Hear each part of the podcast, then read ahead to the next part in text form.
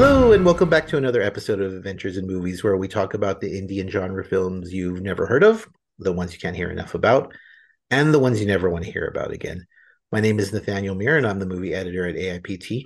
Joining me on these ongoing adventures is the host who recently learned you do not need an exorcist for an exorcism. Why would you call the movie that? You know, why would you?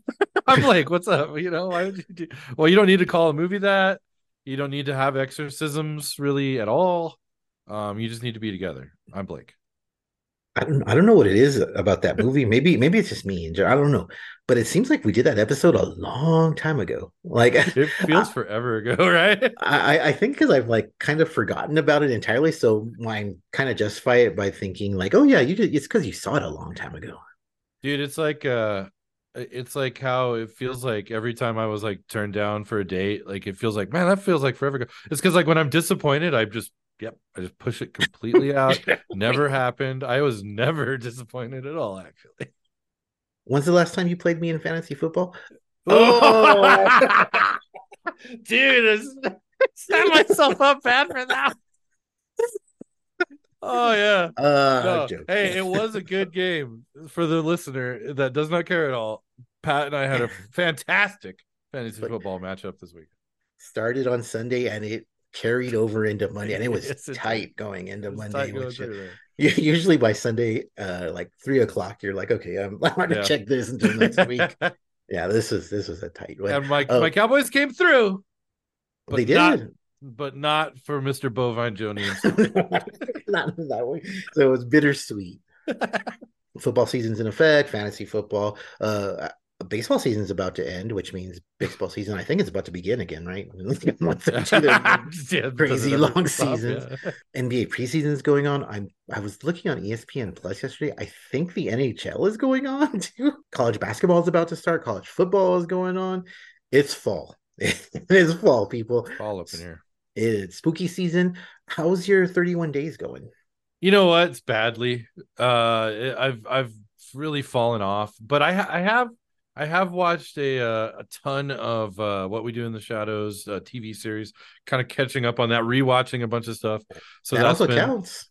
That counts. That counts. But I've been kind of doing that in all kind of one day, and then missing a few days here and there. There's all of this great stuff that I want to check out. Uh, haunting or uh, follow the House of Usher. There's there's a lot of stuff, and other than uh, kind of what we've been doing for the show here, I've uh, I've kind of I've, I've kind of missed missed it here and there. How about yourself? I'm doing all right, but kind of to your point. Now, I think I've gotten one every day. Good. But to your point, um, lots of cheating, uh, if you want to call it that. lots of shorts are in there. Sure. Um, Follow the House of Usher is in there. Um, so I, I haven't watched a movie every day. So for people who are like like super strict about it, and I'm completely cool with that. Yeah. Like I, I haven't uh, succeeded on that. I think I was out by like the fourth or fifth day. I, I fall asleep these days, man. I'm old these. I, I, put on VHS it's the new VHS, which looks great. I loved what I saw of it. Knocked right out.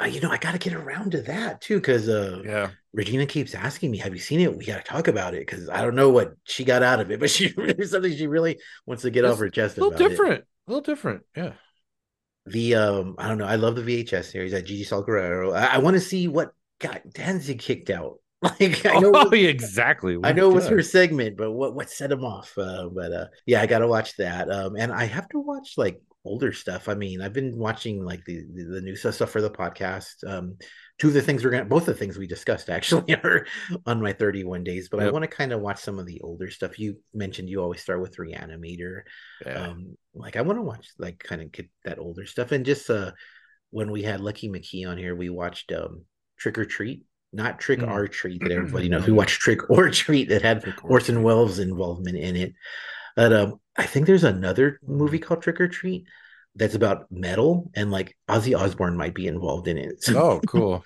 I gotta see I, that. Yeah, definitely. I gotta go. Th- I gotta check Shudder into louder, louder. yeah. So, uh, what's become an annual tradition? Uh, the Shudder brought it back. What three, four years ago? Yeah. So every year it sets a new record, and it did it again this year. So VHS 85 is the new most streamed movie on Shudder, and I guess that'll remain until effect until next year's installment of VHS comes out, which they have already announced. And uh, they said they're going sci-fi horror uh, for the for the next installment. Very interesting. We've talked about this before that um sci-fi horror horrors kind of dropped off. Like it's not that there's not good ones on there, but there's not any like wow ones out there. Mhm. Uh interesting for an, a whole anthology on sci-fi horror. That's super interesting to me. Um I I love VHS. Sci-fi horror is something that's I'm always down for. So yeah, uh, I haven't gotten around to VHS 85. I will, and I'm definitely on board for another installment of VHS. Oh yeah, I mean, um, one of the things I did sneak in, um, uh, it's in the it's in the genre, I guess. Is the was no one will save you? I think we we talked Yeah, about it. yeah, that's absolutely in the genre. Yeah, so it's weird, right? Because I didn't, I didn't love, I didn't love that movie. It's difficult. I think that's the thing I keep coming back to on on sci-fi horror. We like when we when we kind of rehashed Cube a while back.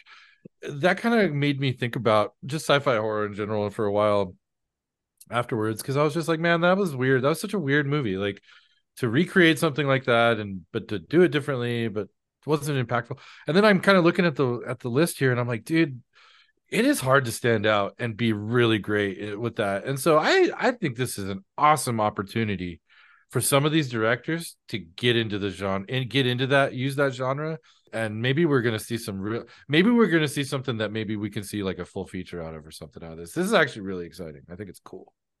You you know that's a really good point. Um, thinking about I, the when people talk about VHS because everyone's seen at least one installment from Yeah. each VHS, and I think yeah, and I think pretty much everyone talks about the the succubus one. Like Mhm. everyone talks about that, and that one did. I think it got its own series. Even it can happen. It can most definitely happen. And sci-fi horror, um, man, I, I want to say, and this is I don't know if this is a stretch or not, but I think the best we've ever had on here, and we haven't had a ton, but um, the the Mexican well, we did one for Latin uh, horror, and there was the the kind of a hentai esque one, like a live action hentai one, where the lady's having sex with the alien. that one was fucking incredible, man. That one was like strange. It's funny and but not really haha funny. Uh, uh, it's strange, really imaginative and creative. Great monsters in it or aliens in it, and some just, just some of the most fucked up shots you'll ever see. Oh, and totally. yeah, I'd love to see something that has that kind of effect on me. That's what I was gonna say about Exorcist Believer is that I I just I all I wanted it to do was to like make me feel like oh this is fucked up and that's where it failed. Yeah. Um, maybe, maybe, maybe VHS will have one of the installments will have that one story that's like, whoa, this is fucked up because uh, yeah. it's been a while since uh, not just sci-fi horror, but horror in general has delivered that, and I would love to see that again. Me too. And if you're sitting in your car or wherever you are listening to this, and you're like, yeah, something like Annihilation, you're fucking wrong. No, yeah, not that kind of, not like oh, I, I, I can't believe I haven't fallen asleep. That's really fucked up that I managed to stay awake during this. That's different. Fire Um, kills it. Oh, it's such, such an amazing movie. so bad, and and not fucked up like while. since got to talk shit about it. and not fucked up like a Serbian film No. not that kind of fucked up like um man I don't know like uh like that movie we're talking about or like um I don't know oh, um uh the sadness like there was like a real fucked up quality to that Dr. Oh, Lamb yeah. Yeah. there were uh, Dr. Lamb's a little on the like really gross side but like something that makes me feel uncomfortable but um moving on from that a movie that did make people feel very uncomfortable back in the 70s super influential Mm. um Halloween and we talked about a few weeks ago how its rights for up for sale and one of the things we threw around was that and kind of half jokingly but we, we were seriously discussing it but we thought oh well, maybe there'll be a Halloween Halloween TV series lo and behold Miramax TV bought the rights and uh in Wow. fact they are going to develop a Halloween TV series you know, when we talked about it, it was exciting talking about it. When it was a done deal, I was kind of like, oh, I don't know. yeah, dude, I don't know, man. I mean, here's the thing. I I think what did we say? Like if you if you spruced it up maybe and you did kind of freshen up the whole thing, I I'm not real interested in a mass killer TV series. Michael Myers. I, I'm just not. They they've if they if they think the name Halloween can keep that that's not going to work. Every horror, you know, series has tried to do the slasher thing. There's been multiple tries at it. It's hit or miss. It doesn't always really work in the TV series format, I think. And um, because there it's like too long to draw out something like that. It's a th- those need to be a chase with a with an end, you know, right? And and so I do hope they freshen it up with some kind of new approach because man alive after the what we've seen done to halloween and now the exorcist ah that's choppy waters. choppy waters. Uh, you know what they're gonna do? The thing that they always do it's gonna be a prequel like that, that's oh, my God. bet i mean oh. there's um i could have sworn that the the it prequel was already coming out but uh the welcome to derry i think it's called oh well that could yeah that i'm on that i was for uh, and then i think that, and I want to say it was A24, they were doing a, a Friday the 13th prequel series called Crystal Lake. Okay. I think, but I mean, I'm pretty sure that's what direction they're going to go in. I really don't need. I mean, I know totally Oof. different, totally bad, but Rob Zombie kind of dabbled in that, that, and yeah. it was not exciting. Even put in someone who was a little more competent of a horror filmmaker. I don't uh-huh. know if there's really much ground to like mine there. I mean, they cover in the first two Halloween, the original Halloween movies, they give you all the backstory that you need. yeah.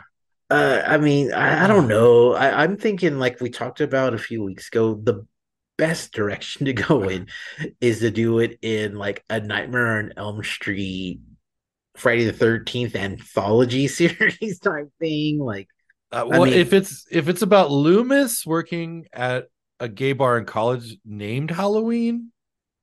that, oh, I, you know what? Uh, I think it, I bet it's going to be about Loomis. Guaranteed, I, right? I'm sitting here thinking, I'm like, it's got to be, it's got to be a Loomis base. I, right? I, I, I, thought I, I, I was definite on prequel. Yeah. I didn't even think about Loomis, and he's such an important. Yeah. yeah. damn, you need to sign up on that writing staff because you obviously are ahead of the curve. so, um, sad news. That's like we're constantly reporting sad news on here, but um, Piper Laurie passed away, ninety one, and uh, I'm a huge David Lynch fan, so. Twin Peaks, she was a major, major part of it, a great villain. You huge Stephen King fan Carrie, she was nominated for multiple awards for just an amazing performance. it kind of set the bar for future um, crazy, like over religious characters, especially mom characters. Like, and then she would just see her show up. It's a Return to Oz. We covered that mm-hmm. on here. She would just like yeah.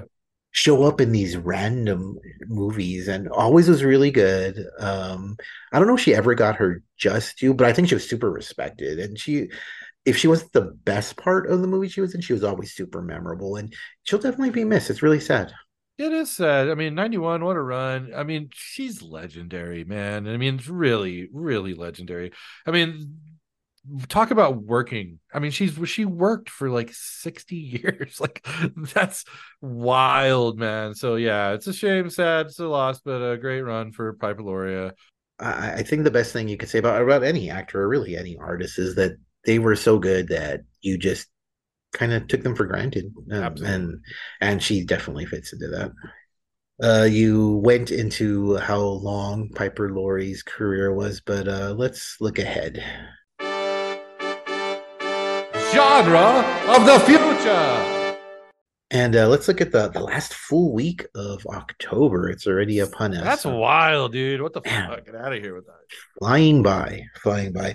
Um, Night of the Hunted coming to Shudder on October the 20th. Not to be confused with The Night of the Hunted, which came out in like 1981 or 82, but Night of the Hunted, it's um sniper movies have a very, very, very long history in genre filmmaking from Target's way back when The Phone Booth by oh, Yeah.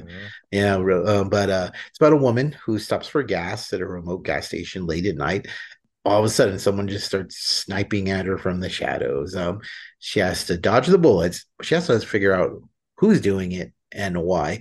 Um, it's an interesting, but it's not you know super novel or anything. It's pretty cut and dry when it comes to. Uh, I'm assuming it. It looks like a single location. Um, yeah, but, but um, it's it's it's cool. It's super cool. Like that. That's uh, just a recipe for tension. I just wonder how long they can keep that up for. I inevitably these movies turn into a bit of like a true blue, like they they're in the same room. Cat and mouse was not so much like I'm yeah. gonna be a sniper from across the way. I think this looked uh, harrowing. I always like uh even if it's um just like kind of popcorn background movie, this is like the perfect kind of background movie because you can kind of you can kind of just check it. It feels like you can kind of check in with it. You don't have to be glued to it, but it's going to be high stakes at all times. It looks it looks fun. It looks fun. And executive producer is uh, Aja Alexandre, who uh, did, um, if I believe he did High Tension, which is one of your Oh, favorites. Yeah. And the recent movie with the the giant alligator that uh, Sam Raimi was involved in, I believe he had a hand in that also. Oh, okay. Oh, Alexandre Aja. Yes, yes, yes, yes. Yeah, yeah, yeah. Alexandre Aja. Yeah, um, okay, yeah. Strong pedigree. Uh, it, it looks interesting. Um, Does. but uh, yeah, uh, and it, it does look tense. Looks like it looks like a, a good watch. Killer, kill her, killer, kill her. Coming out on October the twentieth. Uh, VOD digital. Uh, this is about some friends who go camping out in the woods, and someone starts picking them off it's uh the trailer looks like that it's kind of like a spoof on um slashers which there's plenty of and super easy horror is like very very easy to make fun of just because of all the tropes that are involved in it but uh it looks like there might be a little bit more to it i don't know if it's good per se but um okay, yeah. it looks like it's a spoof that might have a little bit of an edge to it so uh, you mentioned popcorn movie it looks like that'd be something fun to put on in the background Yeah, this might surprise you. This trailer, I I don't know if I've seen a trailer for a movie that I found more irritating than that. I was like, I was like, dude, I I the trailer made me not want to watch it. And I think the trailer is an accurate depiction of what transpires in this movie. So I'm gonna take my gut instinct and me personally, I'm not gonna be watching Kill Her, but check out the trailer. If it's if you find that's for you, then give it a shot. I was thinking that uh, how much a person likes this movie is completely based on the characters. Like, Yeah. so I can totally see that. Like this, this uh, trailer is either going to interest you or it's going to completely turn you off. a right to hell. Bill Moseley, Kane Hodder are going to be in it. Uh, it's a Halloween movie, so we'll have more to say about this in the future. I will say, based on the trailer, uh, Bill Moseley playing uh, possibly a good guy with uh, a little bit of a, a, an He's issue, deranged. He looks like he's deranged a little bit. but he might be the hero in He might be. interesting, interesting. yeah, definitely. Uh, I mean, come on, dude. It's uh, you said Kane Hodder and Bill Moseley. I mean, yeah, let's uh, let's do this. Uh, it looks low budget, but in the best way possible. You know, uh, a real like uh horror made uh horror movie made for horror fans kind of stuff. So, uh, yeah, it looks like a lot of fun. Perfect for the the season.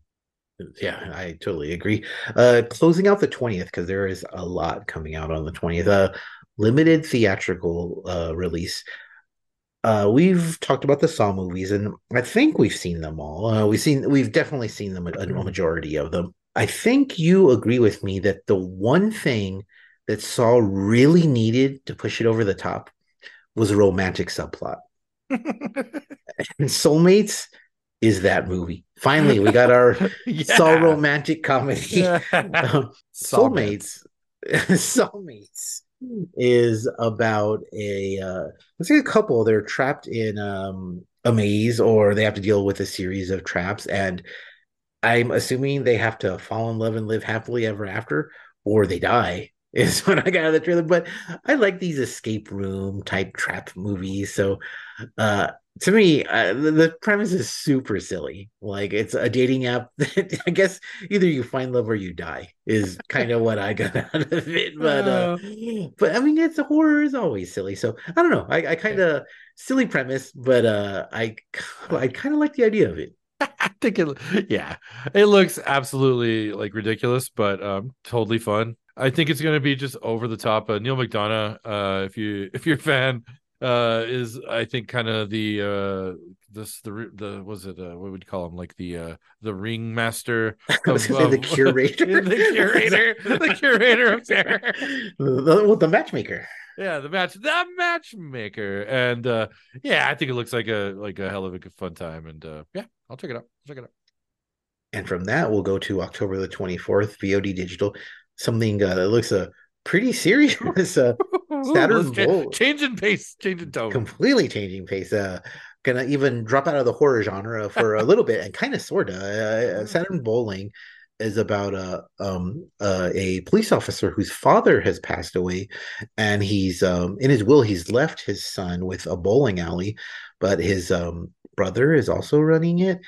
Apparently, it's cursed, and a bunch of murders start to happen. Uh, Uh-oh.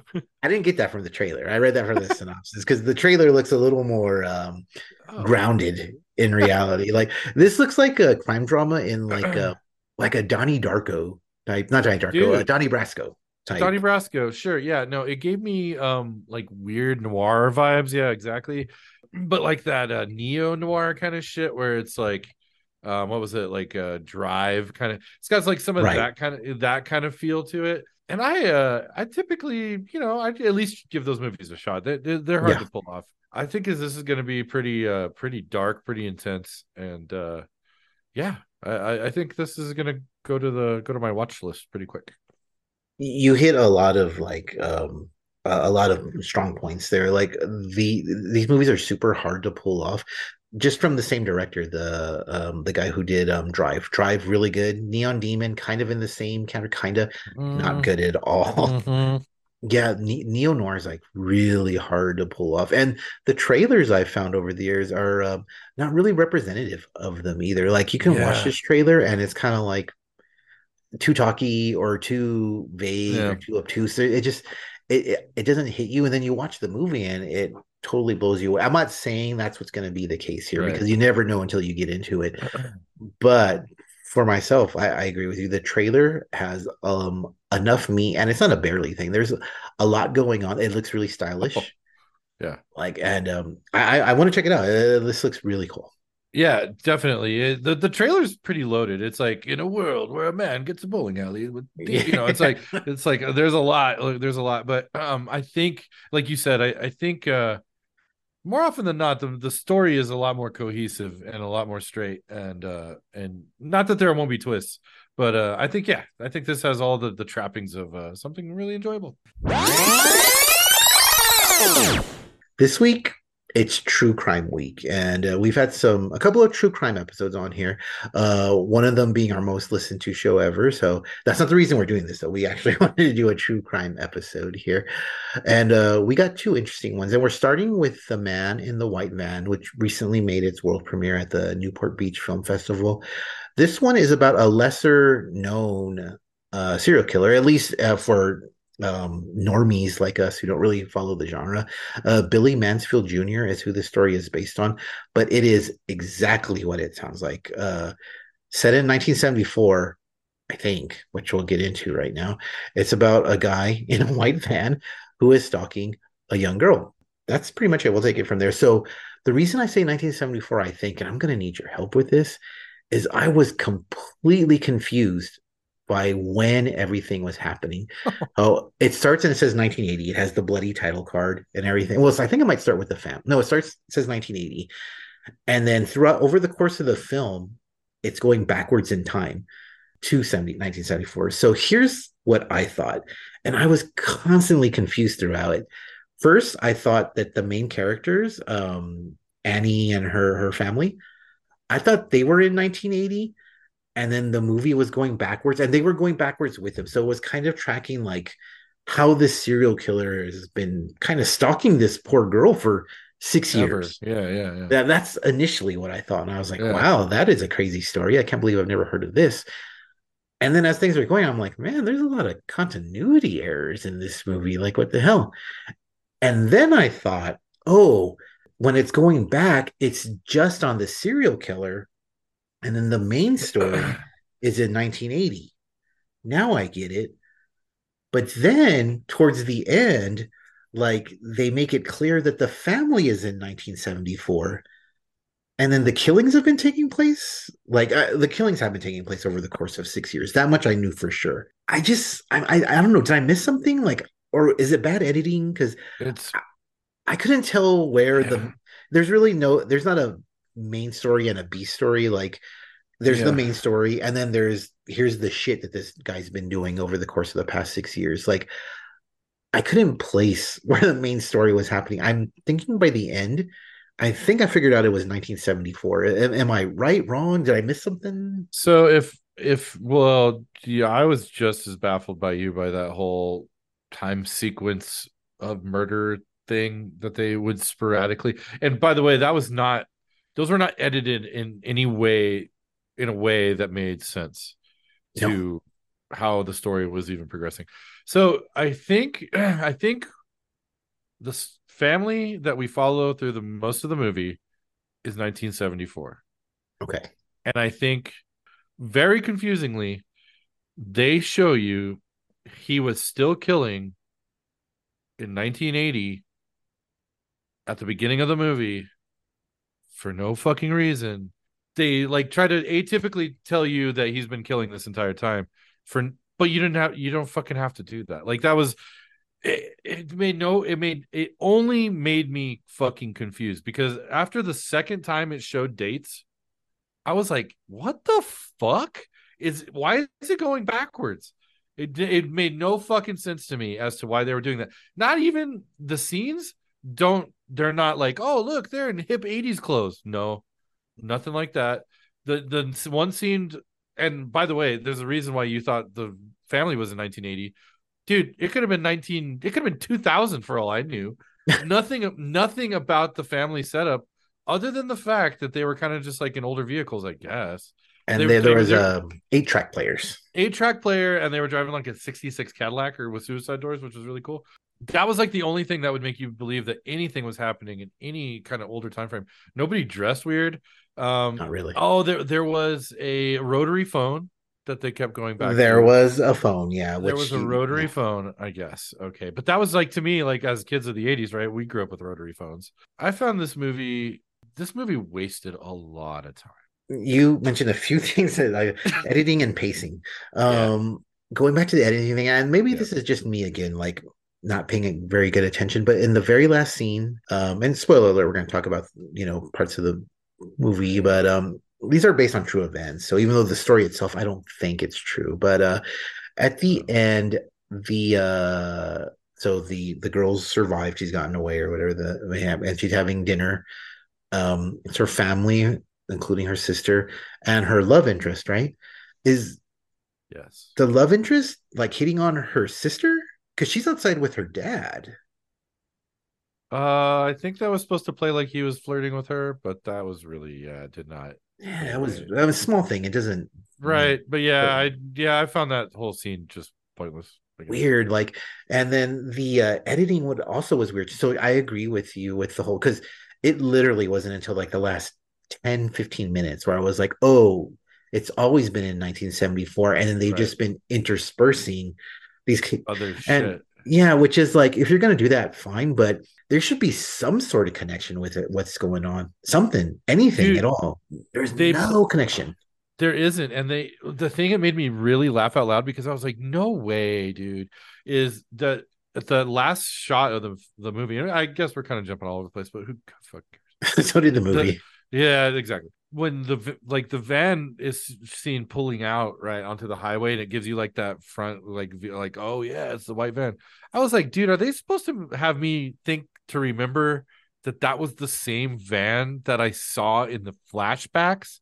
and not the fuck because I dude, that's exactly what they wanted you to think. They wanted you to be like, oh, that's the van from all, all the flashbacks when I never fucking noticed the difference between the vans, dude. It, I I had to like think about it. I was like, oh, is that what they were trying to do with that? Yeah, that's oh, what they were trying to do with that. I didn't even think about that till now. You're saying it. I'm like, oh, yeah, well, exactly. Who, who, would think about a white van is a white van? Exactly. I mean, uh, that's yeah, that's pretty bad. Um, I think the other, I there is the huge problem with doing it that way is that um, you know, the killer is going to get away with it yeah. And that really sucks because this is like it's one thing when you know Michael Myers is gonna pop up at the end, or you know Pinhead's gonna fucking come out of the the the the, the lament configuration or whatever, right? But this is a fucking real life serial killer who we've seen multiple times, six or seven times over the course of the movie, preying on increasingly younger girls over the course of the movie. Like, um, I don't want to see that guy uh, survive at the end. Like uh-uh. that that's I mean, that's an icky feeling. It's gross. Like um that ending is that has to be and we I don't I don't know, we've had a bad year with not with movies. We had some good movies, but we've had some movies. awful endings. yeah. and this is like a really bad ending like if you know anything about the serial killer or then you're like okay i know that whatever he ends up in jail or whatever. But for we talked about this before we watched we had never heard of the dude. So to us it's like oh this guy got away with it. That's how it ends is with this guy getting away with it. That's not a good ending. No it's a ter- it's a terrible fucking ending. And it also the movie goes way fucking out of its way to make you understand the fucking girl's dynamic with her fucking sister and her fucking parents and her goddamn horse which name is Rebel, by the way, Pat. I don't know if you knew. I don't know if you caught that in this movie. They only said it fucking thirty fucking times that the horse's name is Rebel. All that rebel horse shit and fucking Sean Astin being a fucking weirdo like he always is. Fucking totally pointless. We got if you're gonna give me flashbacks on the killer, give me shots of him like stalking or creeping or planning or doing something other than a van periodically showing up and scaring the girls. I'm sorry, dude. I totally lost interest. The, the the the main chick, she's not a bad actress or whatever. The character, the writing for that character, I despised that girl. I thought she was a fucking whiner and a fucking complainer and a fucking just making it being an asshole to everybody all the time, trying to get her fucking way. And I was like, dude, you're gonna you're, and a fucking liar. And she, it's like, dude, you're obviously gonna get stalked, and, and because you're being an asshole to everybody. And you know, when she finally does, by the way, it takes fucking forever for that to even happen, for like the true blue like stalking incident to happen. And then that was confusing. I don't know, dude. The whole like, and then like she has this conversation with her mom, and her mom's like, Ali Larter, by the way. She is Who like not show up in a whipped cream bikini. Unfortunately, she she looks great still. By the way, she like just tells her like, "Oh no, we've lived here forever. No one's gonna bother us." Instead of being like, the girl's like, "Hey, no, creepy guy in a van followed me down the driveway." Nah, we've lived here forever. That sort of thing doesn't happen. Like, dude, what the fuck even is this writing? Like, what, the, none of this is realistic. Sean Astin's character was a total doofus. I fucking hated the parents so much.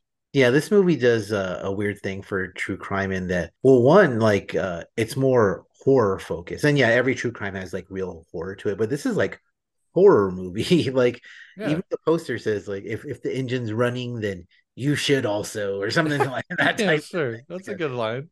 Yeah, like a laugh now, die later. but, um, the uh the the the title cards between the years it's yeah bloody and kind of like a saw chainsaw type thing right loud screeching music um funny that you mentioned the horse's name rebel because it i didn't catch the horse's name until oh. i put oh. the subtitles on because i couldn't hear shit they were saying because the rest of the sound was so loud i had to turn the volume up and down until finally I read it, and then you're right. I read it like every 30 seconds. It would have the word You don't like Allman Brothers, bro? You know? yeah, this movie, like uh... it's uh, the pacing. So usually in these types of movies, the uh, the true crime um, and the true crime like fictional movies, like the focus is more on the killer and then the yeah. victims there's like one major victim but they're very ancillary like it's really they want you to get to know about the killer the best that you mm-hmm. can this one and it's intentional they don't want you to know anything about the killer and that's fine but they gave us such like you said annoying and boring characters like this is very much about the the main girl her relationship with her sister, which like flips on a dime. Her sister's like, "You're a oh. liar. I hate you." And then just in one one scene, one literally one scene, she's like, "I've always believed you because, well, I'm your sister." It's like, a, like that's it. Like, there's no epiphany. Um, yeah, like if you're gonna go that route to where we're gonna ignore the killer and we're gonna focus on a victim, that's great. We don't see that very often. Sure. But you got to have the the uh, victim be attractive. And I don't mean physically attractive. I mean like we have to be able to get mm. behind them and be interested yeah. in them. And yeah, the family is really annoying. Like I can't relate to a rich white family in Florida, but aside from yeah, aside from that, like I guess they were going for she's a normal annoying teenager, but I don't know if it was too over the top or it was too. It's not the mm. performance. the The actress did, you know, she did the best that she can with it. But I, I think I think I didn't think about it watching it, but I think you're right. It's just piss poor dialogue. dude it is such fucking bad dialogue like it was like it was like really making me laugh like there was i would say there's probably like 15 20 minutes of like there's lots of talkie this is a talkie fucking movie man this is surprisingly so surprisingly so it's true yeah. crime with a horror focus on it but it also has lots of exposition tons of exposition and then i think they spend like 10 minutes it's it's and like I get cool, like you want to have your character be fleshed out. It's like about them talking about like the boy, like how the she's gonna like approach this boy and talk to this neighbor boy and all this stuff. And I thought all that all that stuff, if you if you make it if you make their little interactions like every time that they're on screen together, it's like, ooh, there's chemistry there. Ooh, like there's obviously like you're rooting for them, that little relationship. You're like, oh, you want that little puppy love to have its chance to blossom or whatever. I didn't give a shit dude none of like all, all they did was like look at each other uh weirdly every now and again i don't know i i I, I'm trying not to. I try not to just be totally just shit on something.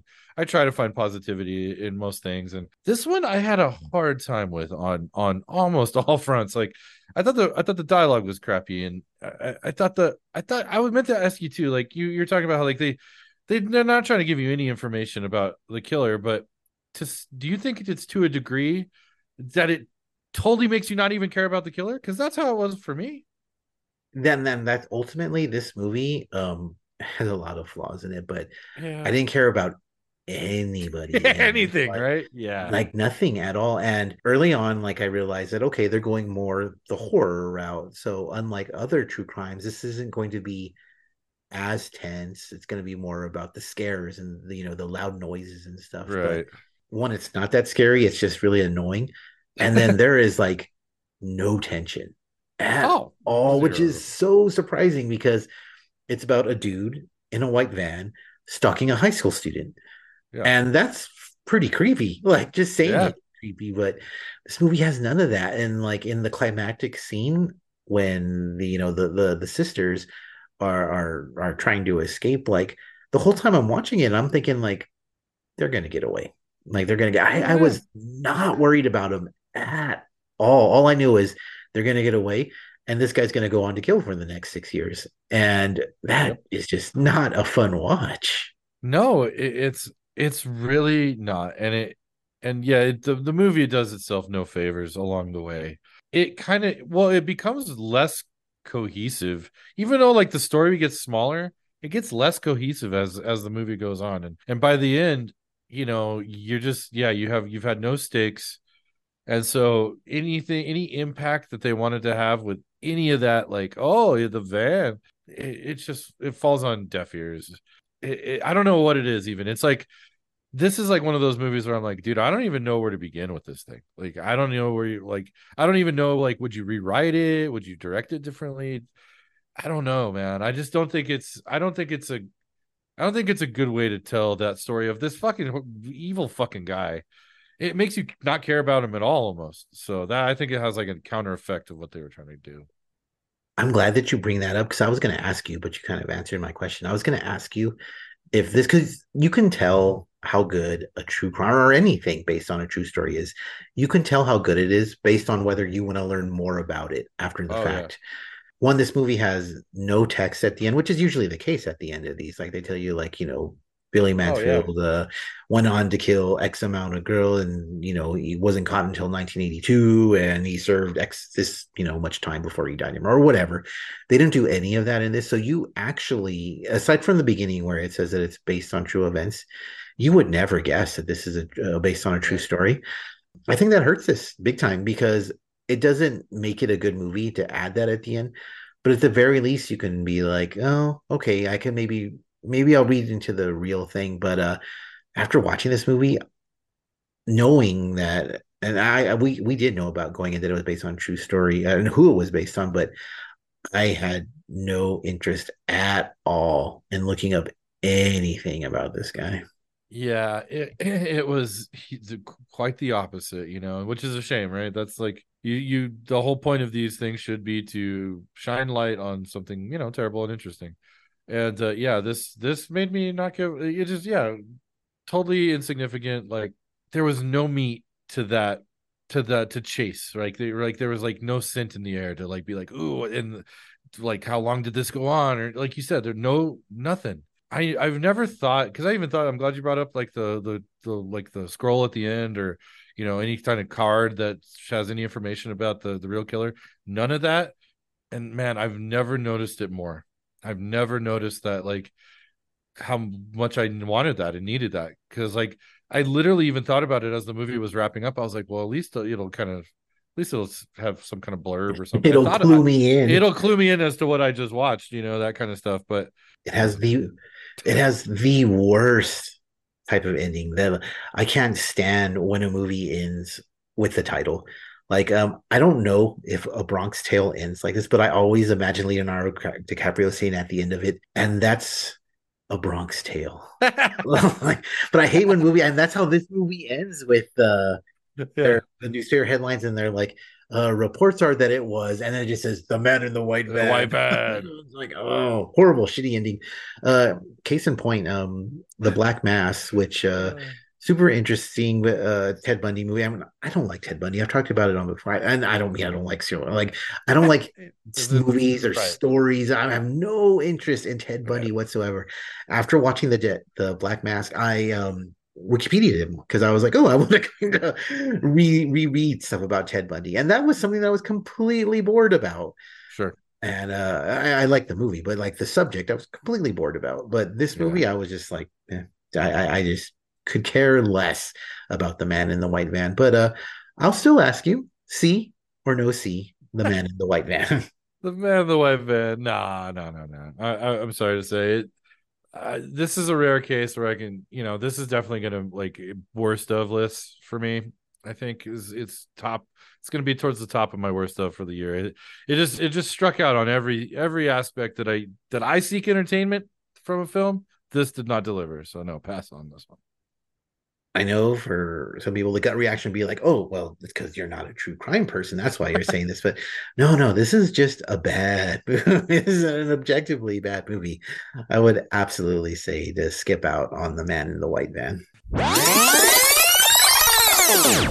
Our feature presentation brings us to a HBO documentary. So that's a strong name in documentaries for, for decades. Decades now. like HBO has meant a lot to documentaries. Real sex yeah, waiting for what was the one that really crazy one about the family that abused their neighbors? Waiting for the the Guffmans, I think, or no, no, oh, waiting for Guffman is no, no, no, no, that's Christopher Guest. Yeah, Christopher Guest.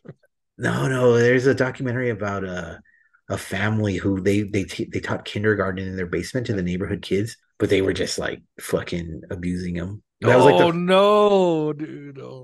That was the that was like late eighties. They they had the Paradise Lost trilogy on there. Oh shit! About the um, you remember the, the fucking West Memphis Three? Yeah, Yep. Those dudes, yeah, they did all that on there. But it's a documentary.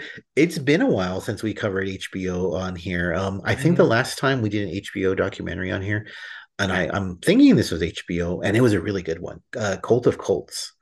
Oh yeah, great. Yeah, that was super cool. Uh, we're doing Last Stop Larrimah, which is uh, a, a true crime um, from the Duplass production. Now, the last time we covered something they did with true crime was the uber interesting Sasquatch true oh, crime that we did. That's right. I'm thinking after watching Last Stop Larrimah that uh, I know it's really, really hard to make a lighthearted true crime, like for obvious reasons but I think there is a void there. But uh, we'll we'll get it. Last Stop Larrimah is about a very small town in the Australian uh, outback. And when I say town, I'm I'm pushing it because eleven people. No, this is more like a, a community, I guess you it's would say. Collection of a collection, who... yeah, a collection of, of Aussies. Uh, uh, yeah. living out there in the in the northern territories i think it is northern territories which that part of australia notoriously harsh you know and hard to live in yeah. so yeah, and and looking at the weathered skin of these people, you can tell like this is hard, hard living. But one of them goes missing all of a sudden. Uh, an investigation uh, is go uh, begins, and very quickly it is uncovered there's decades of infighting and hatred in this little town. Wow! And everybody is a suspect. So, uh, and that's super interesting. That's like out of a, a, a Poirot novel. It like, is. Super, super, super interesting. So, um, I kind of touched on it, but I wanted to ask you about it. The tone for this and Sasquatch was the same way. Like it's lighthearted and fun, but it never takes away from. At least I never. I, I never thought that it took away. I I didn't think it took away from the gravity of what was a missing persons case. Um, I think there should be a lot more like these because there's. I mean, we've seen 2 Mhm. and I'm sure there's a lot more out there. Like eh, this is my opinion. True crime is stale, and it's been stale. Something like this, like a whole lot of some of these, would bring inject life into this. Yeah, no, I, I couldn't agree more. The uh the thing about this that uh well there's like the the what makes a great documentary, a great film experience, and we say it over and over, is the storytelling. It's how you frame a story, it's how you tell that story, it's how you introduce characters, which this this this uh this movie ooh, there there is the one character that they introduced like smack dab in the middle that I was like, mm, I wish you guys would have let me know that that guy was involved the entire time. But um I I think it's it's like kind of an expertly crafted tale, you know. It's like if like you sat around a campfire and somebody spun you this yarn, you know, and you would just be captivated by it. That's kind of what this does in film form and it it introduces you to the players it, it, it just introduces you to the victim and then it lays down the circumstances which continue just to get crazier and crazier and crazier Is there lightheartedness to this absolutely there's there, lots of laughing and lots of uh you know jokes and like some of the shit that patty was saying about you know fran and stuff like hilarious it's man. hilarious. Hilarious. He has this line. I don't mean to cut you. He has a hilarious. I think it's like the first time they talk about how like, yeah, they were just saying whatever to the cameraman, and he's like, yeah. Fran's a cunt who is also a gas bag whore or something like that. In like 15 seconds, he says like the most awful things. something the worst thing you can say is something about somebody he says to a stranger and then laughs about it on And, camera. and he's like, oh, it's true. so so funny. I mean, it literally it's how like uh like when um me and my buddy Mark at the brewery we talk about you know like uh, we were talking recently about how remember back in the day when all, all anybody ever knew of Donald Trump was how he lambasted fucking Rosie O'Donnell on national television. Yeah, he called her a pig, I think. He called her a pig, t- said she was disgusting inside and out. Like just just Yeah. so funny. But this was, you know, obviously before we knew it. But and this is kind of how we feel about Patty, right? It's kind of the same situation where it's like, Yeah.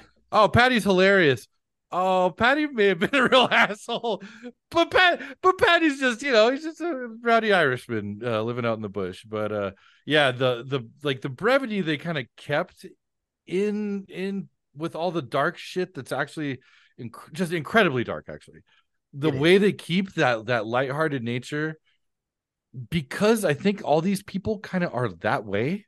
You know they all kind of are these people that are kind of like lighthearted weirdos living out by themselves Right. but they're all out there for a reason right? And it's not because they like being around other folks. So they keep they Right. do such a good balance of that mm-hmm. like lighthearted thing and the seriousness. And yeah i couldn't agree more. If we get a ton more stuff like this i i, I hope that yeah i hope the duplass crew does a whole bunch more stuff this is good stuff. And then the characters. So you're told right off the bat that, and I, I love the subtitle for this. It's something like a- an Australian mystery in or an outback murder in five chapters or something Yeah. like that. Like so, like you said, it's like this screenplay or this uh this uh, stage play that's like acting out in front of you, and then the characters they do a really good job of building them up like Patty. They talk about, oh yeah, he was the life of the party. He joked around. He could he could use a whip in each hand, and they yeah like, livened up the room yeah, people loved him. And then turns around that, you know, oh, I hated him. He wanted to make meat pie just because I made the best meat pie. And, and there's mm-hmm. a whole chapter called the Great Meat Pie War, which is awesome. Right. And he said he Uh, wouldn't feed his her meat his dog wouldn't even eat her meat pies. I mean real funny. Which um, she says, and you're like, oh, she's you know crazy and she's exaggerated, but then they they actually They cut to him. on camera saying just an amazing moment. like, this uh this um uh documentary does such a great job of building characters up, and then in the next scene or like a couple scenes later, they make you doubt them. Like there's a couple that they Yeah. that they interview throughout, and they early on they're they're I want to say they're like the second group that they interview, but they seem like they're above it all almost. Yeah. And they they genuinely are worried and they care and they they they really want to know what happened and they they're they're, they're they feel so sorry about it. But then one of the other dudes, he kind of looked like David Letterman to me, the guy who like oh yeah. that dude was like, "Oh yeah, Patty called them the Duke and Duchess," and you're like, you can totally see that from them. Like they're putting on airs, and then it gets you to thinking, like, what did they have to do with it? What did they have Right. from all this? And I loved how the uh the the last stop Larrimah it kept you guessing the entire time. Like maybe you didn't think everyone was involved with Patty's disappearance, but you did wonder, like, what do they know and how uh what what did they know and could they have prevented it type of thing and i that kept me going the entire time Oh yeah, I love the uh yeah, the kind of inconsistent narrate narrator aspect of like just and it's it was really cleverly done because they present it in this way of like, oh, here here's these people, you should trust them. And then in the very next moment, you shouldn't trust these people. And then you go, but like, but I was just trusting them. You know, I was just believing what they were saying. And then that that happens so many times and like I said, this is with 10 people, 11, 11, 12 people. And then you get some investigators involved too that kind of chime in on what they what they experience. Some of my favorite stuff is like, well, it's kind of so just for the listener, and just I think this is a real selling point on this. One of the reasons that this documentary is so cool is because this guy goes missing like uh December 17th or something and call out the police and all this stuff and then uh news comes out and then a news reporter uh, heard like boss calls her and was like hey we were out there like last year interviewing these folks. You should go dig go dig through this archival footage and see what you can find. So they go and it's literally the entire town talking shit about each other and then again talking about just expert framing and stuff. They they show you some stuff from this footage throughout right but then they show you some footage from it at the very very end that has some of the biggest impact on what you've just watched. There's there's a whole this there's this whole extrapolation for like the last 30 minutes that's pretty harrowing. And i just i loved like how they they pulled these characters through this like gauntlet right? Like not it, nobody's left without some shit being slung at them. You know what i mean? Mhm. And i really like that. One of my favorite characters uh and i say characters because they are absolute they're characters. they're characters. They are absolute yeah, they are. every single one of them is a character.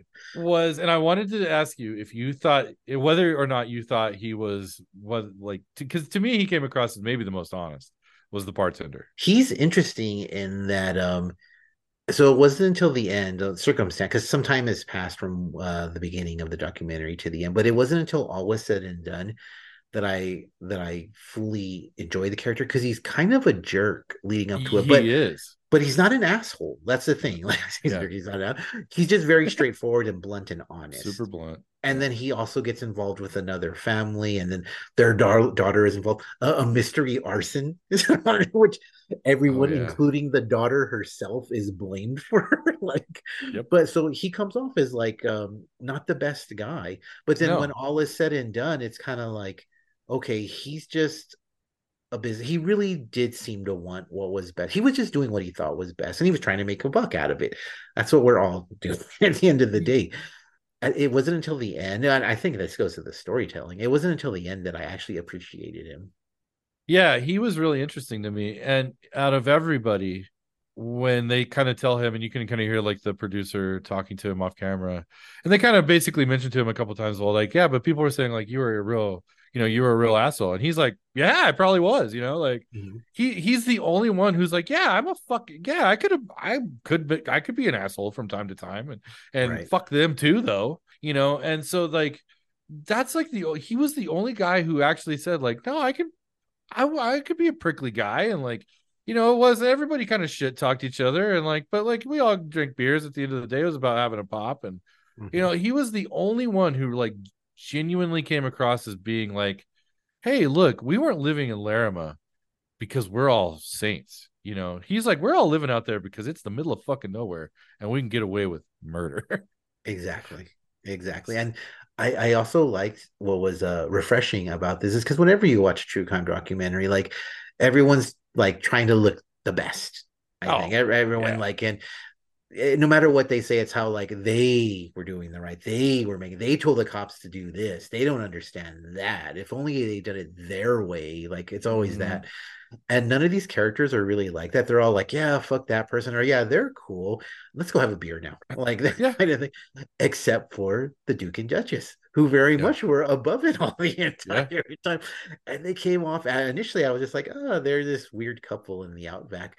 But by the end, I was like, yeah, they're fucking they're they're they're two-faced slime. like I did not Oh. believe anything Yeah. uh, crocodile tears the whole time bullshit bullshit bullshit and that goes to the like he's writing framing the the order uh, we just saw a movie we just talked about a movie with bad editing this one is edited because you switch Oh, things it's- around a little bit here or there maybe it doesn't make it a bad documentary but it doesn't make things as impactful Yeah, I couldn't agree more. I, I, I think, I think they they tell you this this story in such a such a just brilliant way, and like I said, you know, not to and uh, not to. I mean, this is all stuff you look on the internet, and I, I but I don't want to spoil anybody's watching enjoyment of this, but so I won't say actually what is said there at the end. You should watch it. There's some stuff that they they use after talking with Franny and talking with a few other talking with Fran and a few other people the way they they do that it just it's like a it's like a it's like a gavel comes down. It's just like bam like here's here's here's here's the dinner man. It's on the it's on the plate. Here here it all is. And very rarely does a, a true crime documentary kind of just end with like a slap. Now whether how you feel about that what they tell you and what the what is what you get to know at the end it can make you feel a bunch of different ways. But it was super satisfying to me you know? Like Yeah. even though maybe what has happened isn't the most satisfying conclusion or whatnot to me as a as a person who as an audience member of, of this documentary it could not have ended better. I um mostly agree with you. Okay. Great great ending. Like i love the um yeah like the end result you know that your mileage will will differ Mm. on that. But the way they wrap it up is really really well done except and i don't know how they could have done it any other way because of the circumstances. The tone was so different from the rest of the movie because oh, it, it yeah. was so serious. I mean again i don't know but i think it could- needed to be. Yeah i think it needed to be right? Yeah, I, I don't i don't know what they could have i mean there's no way you can make that lighthearted at all. And right. kudos to them for the rest of the movie. And I say lighthearted, like it wasn't like, oh, this is really fun. Like this guy went disappear. No one knows what happened to him. This is cool. Like, no, it wasn't like that. Like it was very much a true crime story where you're like, you want to know what happened. You're Mhm. trying to figure out who is lying and who is telling the truth. But at the same time, it's like, oh, this cop's trying to talk, but the fire alarm keeps going off. yeah Like- right right like that's really funny. The ending, it does away with any any pretense at all of wacky yeah. characters, crazy, and it's just straight up serious, and it's very, it's depressing. It's it's it's disheartening, and um, it does not ruin it in the least.